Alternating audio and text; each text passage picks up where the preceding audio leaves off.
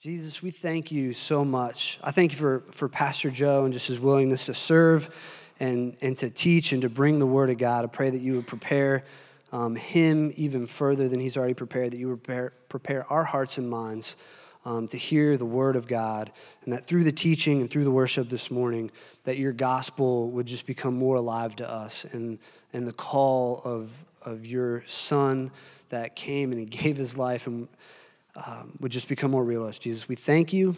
We praise you. I pray all in your name. Amen. Thanks, Noah.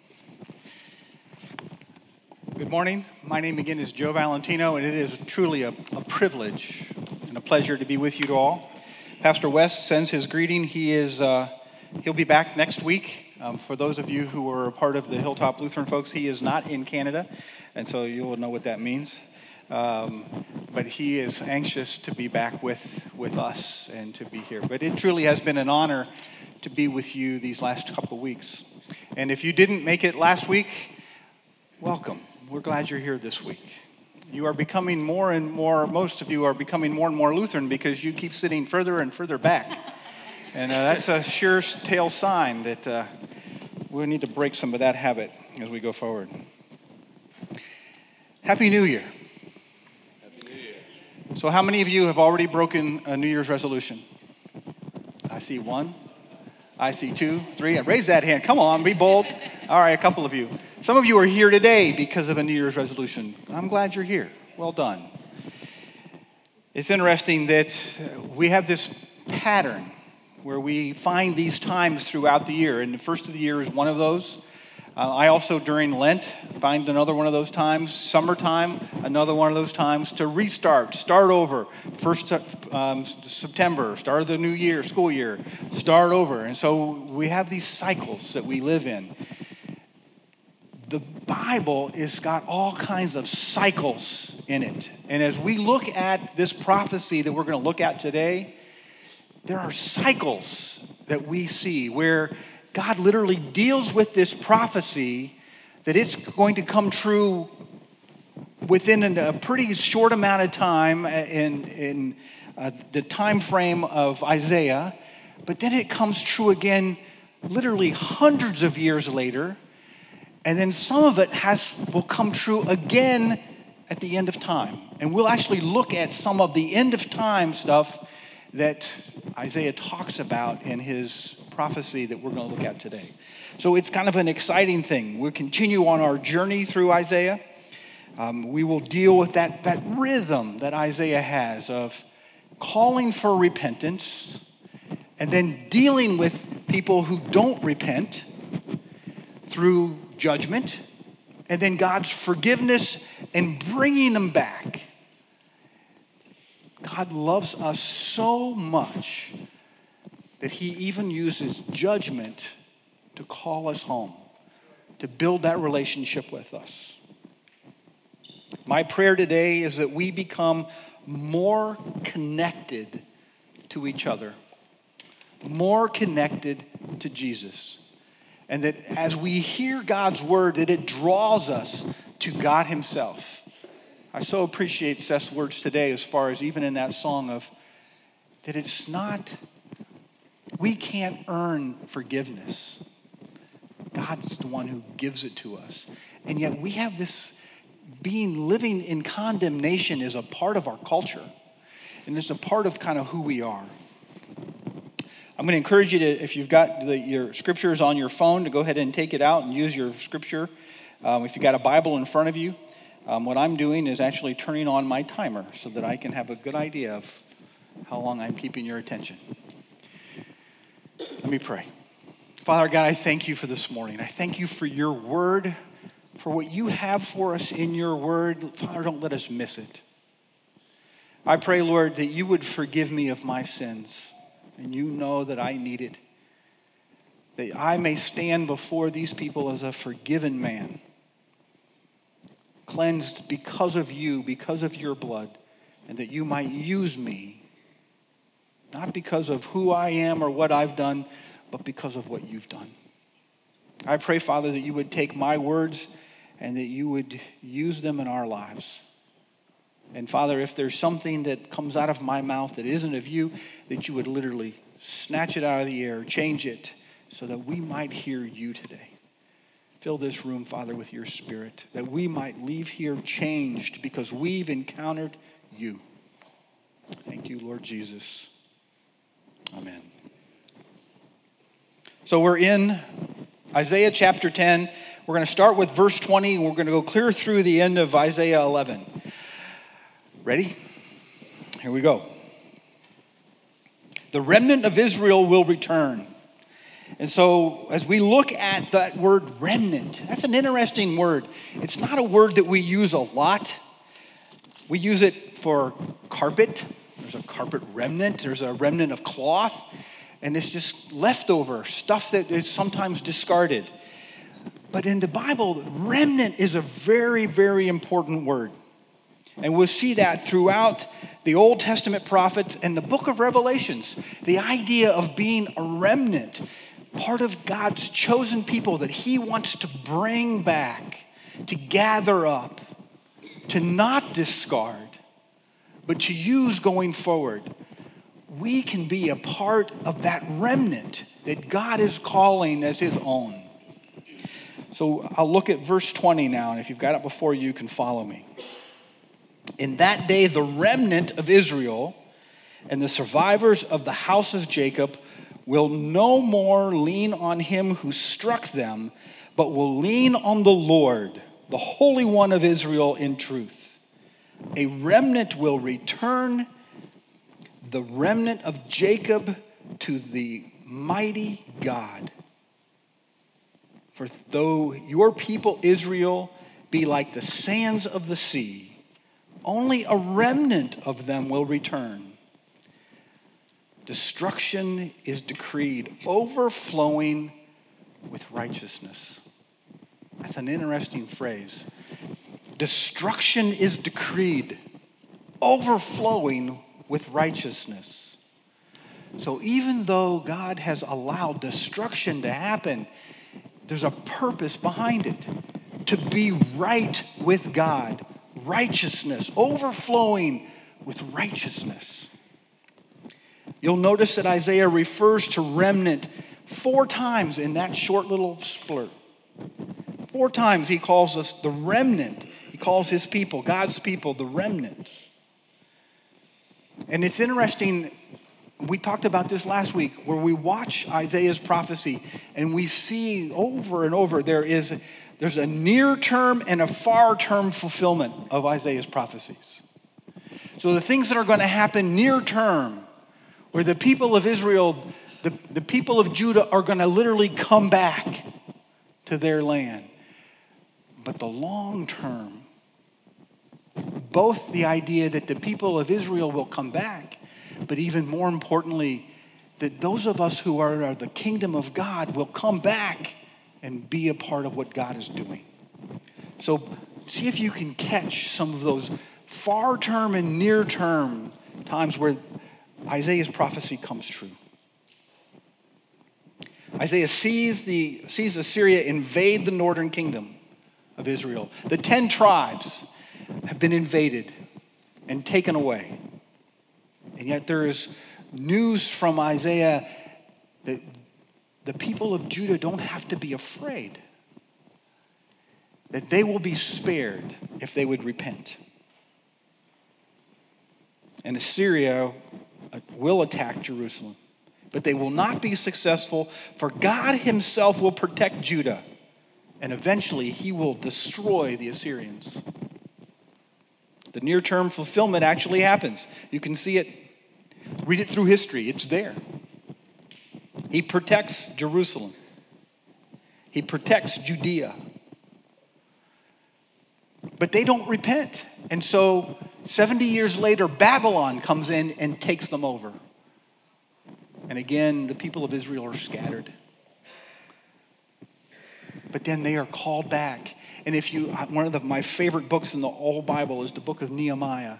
And we read in Nehemiah where the exiles come back and they rebuild the temple and they rebuild the walls and they rebuild Jerusalem.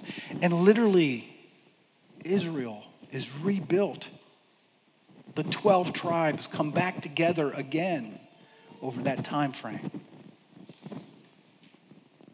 Don't be afraid. Verse 23 For the Lord God of hosts will make a full end, as decreed in the midst of all the earth.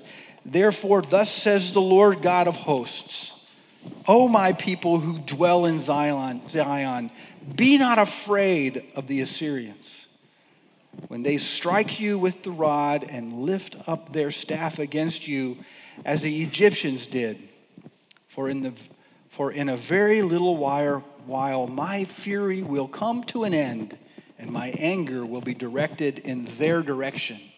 If you were here last week, we went into some detail that God was literally going to turn his anger from the people of Israel to the Assyrians, and he was going to wipe them out, wipe out the king of Assyria.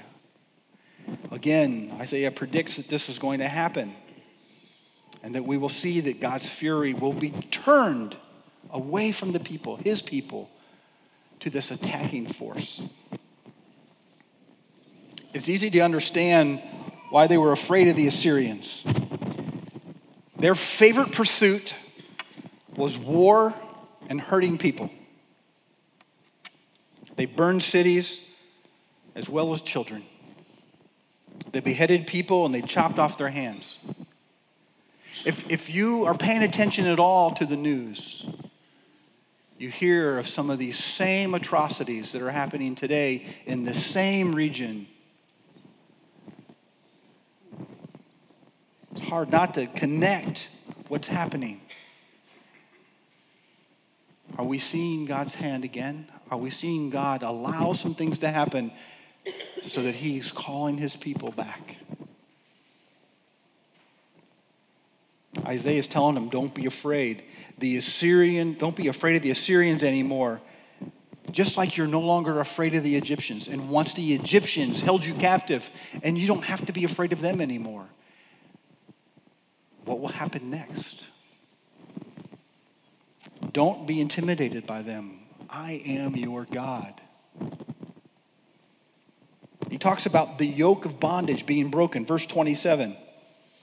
And in that day, his burden will depart from your shoulder, his burden being the Assyrian burden, and the yoke from your neck, and the yoke will be broken because of the fat.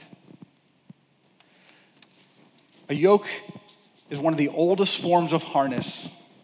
We often see it in agricultural use, where they would yoke together two or more animals and then attach it to a plow or to a cart so they can use the strength of the animals to do whatever they needed to do. The Assyrians were a yoke on the neck of the shoulders of Israel, and God was going to deliver them from the power of the Assyrians. Break the yoke. It's an interesting phrase. And the yoke will be, be, will be broken because of the fat. So I did some work in trying to figure out maybe that's my New Year's resolution. I'm going to get fat. No, that wasn't it at all. But the idea of the oil, the, the fat, the sense of anointing oil, that God would anoint his people and because of God's power, because of God's anointing, because of the anointing of the Spirit, the yoke would be broken. So let me bring it home to you and I. What yokes have we put on ourselves? Where are you and I in bondage to each other, to something else, to something that has us literally hooked into that we're struggling with? What kind of yoke are you carrying around that you've allowed to take control of you? Jealousy, fear, bitterness, hurt, depression, pride, envy, unforgiveness, lust, alcohol, drugs, sex? What are the yokes that have got you that you need the Holy Spirit, that you need God to break so that you could be free. You can't free yourself. You can try. And you may have success for a little while. Some of you have already broken your New Year's resolution. I'll give you a couple weeks, not much longer. You can try yourself. But if you truly want to be free, if you truly want to be to break that yoke of bondage that is on you, the only way I know to do that that will last is to literally put yourself in bondage to something else, to someone else. Let me read Matthew 18, 29 and 30 to you. Take my yoke upon you and learn from me, for I am gentle, lovely at heart, and you will find rest for your soul. For my yoke is easy and my burden is light. So let me do an experiment. I want you to not think of Christmas. Don't even think about it. Take it out of your mind. Don't think about it at all. Can you do that? Okay, now I want you to think about Easter. Now, isn't it much easier not to think about Christmas when I replaced it with something else? As soon as I replaced it, gave you something else to focus on, you didn't have to think about Christmas anymore. When we try to break our own burdens, to get out from underneath some of these yokes that we put ourselves into, it becomes obsessive. I have struggled with food my entire life. I love food. I love to cook. I love to eat. I love the smell of food. I love the taste of food. I love everything about food. If there's not food in heaven, I'm leaving. And so when I go on a diet, the thing I struggle with the most is I keep thinking about food. But when I can take my focus off of food and put it onto something else, when I can focus on what God has for me instead, it becomes much easier to come out from underneath that bondage. What are you focused on? What's got you today that you need to break that bondage and allow Jesus to be the one who you focus on? Take on that yoke. Hook yourself to Jesus and allow Him to carry you. Allow Him to walk with you. Allow Him to change your focus. And we turn the page and we go into Isaiah 11 the righteous reign of the branch from the stump of Jesse. Isaiah 11, 1 and 2. There shall come forth a shoot from the stump of Jesse, and a branch from his root shall bear fruit. And the Spirit of the Lord shall rest upon him the Spirit of wisdom and understanding, the Spirit of counsel and might, the Spirit of knowledge and fear of the Lord. So, who's Jesse? Jesse was David's father. And out of the stump of Jesse, out of the line of Jesse, would come the King of Kings. When the two, when Israel broke apart and the 10 tribes went one way and the two tribes went another way, there was great fear that this prophecy would never happen. Could the line of David continue forward? And then when they were captured and scattered, could this actually happen? And then as we read through the genealogy of Jesus, we find that not only through Mary, but even his stepfather Joseph are in the line of David. A shoot from the stump of Jesse the King of Kings, would come from the line of David. The Spirit of God would be upon him. And then, starting with verse 6, I want you to listen to this as I read this with an eye towards the Garden of Eden. The wolf shall dwell with the lamb, and the leopard shall lie down with the young goat, and the calf and the lion and the fattened calf together and the little child shall lead them. The cow and the bear shall graze. Their young shall lie down together, and the lion shall eat straw like the ox. The nursing child shall play over the hole of the cobra, and the weaned child shall put his hand in the adder's den, and they shall not be hurt or destroyed in all my holy mountain, for the earth shall be full of the knowledge of the Lord as the waters cover the sea. There's no more fear. This prophecy not only talks about what will happen as we look back, as they all come back together, that there's no more fear, but I believe as we look forward to what, when Jesus comes back, that there'll be no more fear.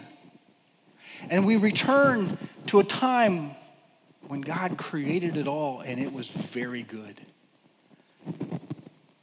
When there was not predator or prey any longer.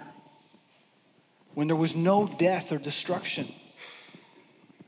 But that time is coming again. And the offspring of Jesse will be the King of Kings. Jesus will come back and there'll be no more fear. He will sit on the throne of David as king. Snakes will no longer be something to be afraid of, but a plaything for children. They will be true peace and joy. And the little child will lead them. And then Lord extends his hand yet a second time. Again, if you were here last week, we talked about that repeated phrase over and over again of the Lord extending his hand of mercy. Verse 10 In that day, the root of Jesse, who shall stand as a signal for the people, of him shall the nations inquire, and his resting place shall be glorious. In that day, the Lord will extend his hand yet a second time to recover the remnant that remains of his people once again, we see that word remnant again as the Lord gathers his people to him. Near term, long term. That day was coming for the people of Israel as both Babylon and Assyria would fall and those people would come back to their promised land. Long term, Jesus is coming back and he will gather his people again. There's a second, almost a second exodus that we see here. It parallels Isaiah, what Isaiah describes of how these people will come back.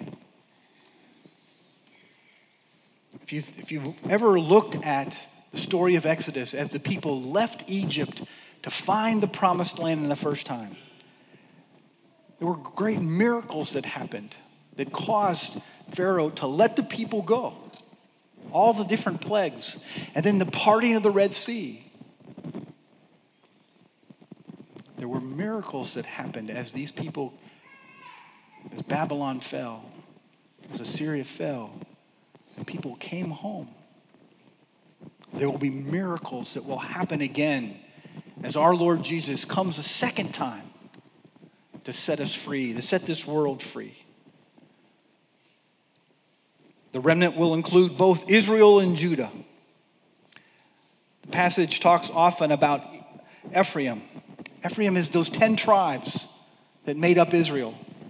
So Israel and Judah would come back together, but it doesn't stop there. It talks about all nations. That includes you and I. That includes Gentiles like us that we will be a part of the remnant that God brings back together at the end.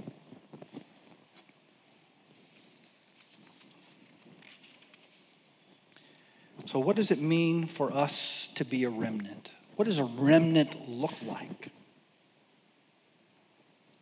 I think there's a couple things that we need to pay attention to. Those who will be proven faithful even in the midst of difficulty. If you think about the remnant of Israel that came back to the promised land after the fall of Babylon and the fall of Syria, these were men and women who held up, held together, kept their focus on God. even in the midst of difficulty, even in the midst of torment and tribulation, they remained righteous. They remained followers of God. If we are to be a part of the remnant, no matter what happens, will we remain righteous, right with God? Will we remain connected to Jesus? That's what makes us a part of the remnant, is who we're connected to. It depends upon God's grace.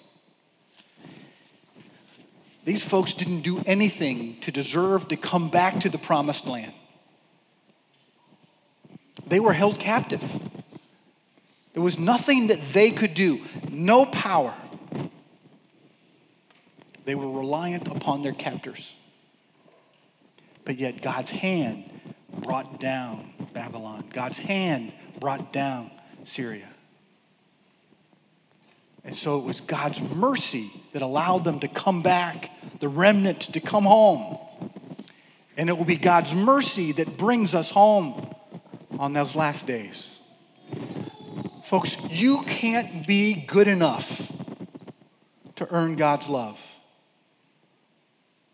But the good news is that you can't be bad enough to turn God's love away. It's God's grace. So, if we are to be a part of the remnant, we need to learn to live in that grace.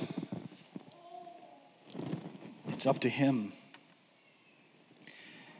And only a small portion of those who claim to be followers will actually be part of the remnant.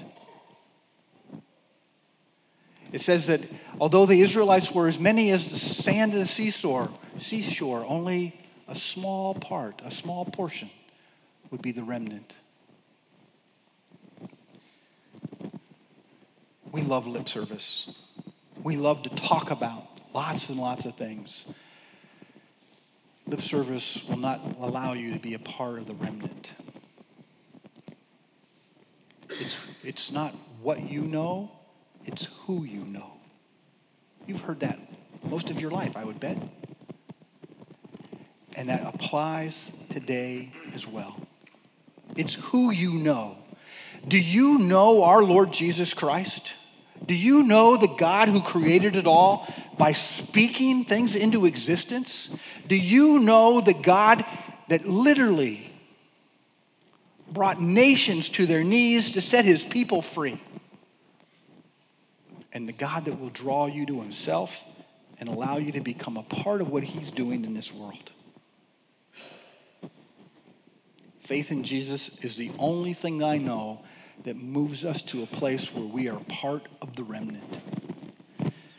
I'm drawn to the place where, as Jesus sits with his disciples, and I think it's Thomas that asks, Lord, we don't know where you're going. Can you show us the way? How do we get to the Father? How do we get to heaven where you're going?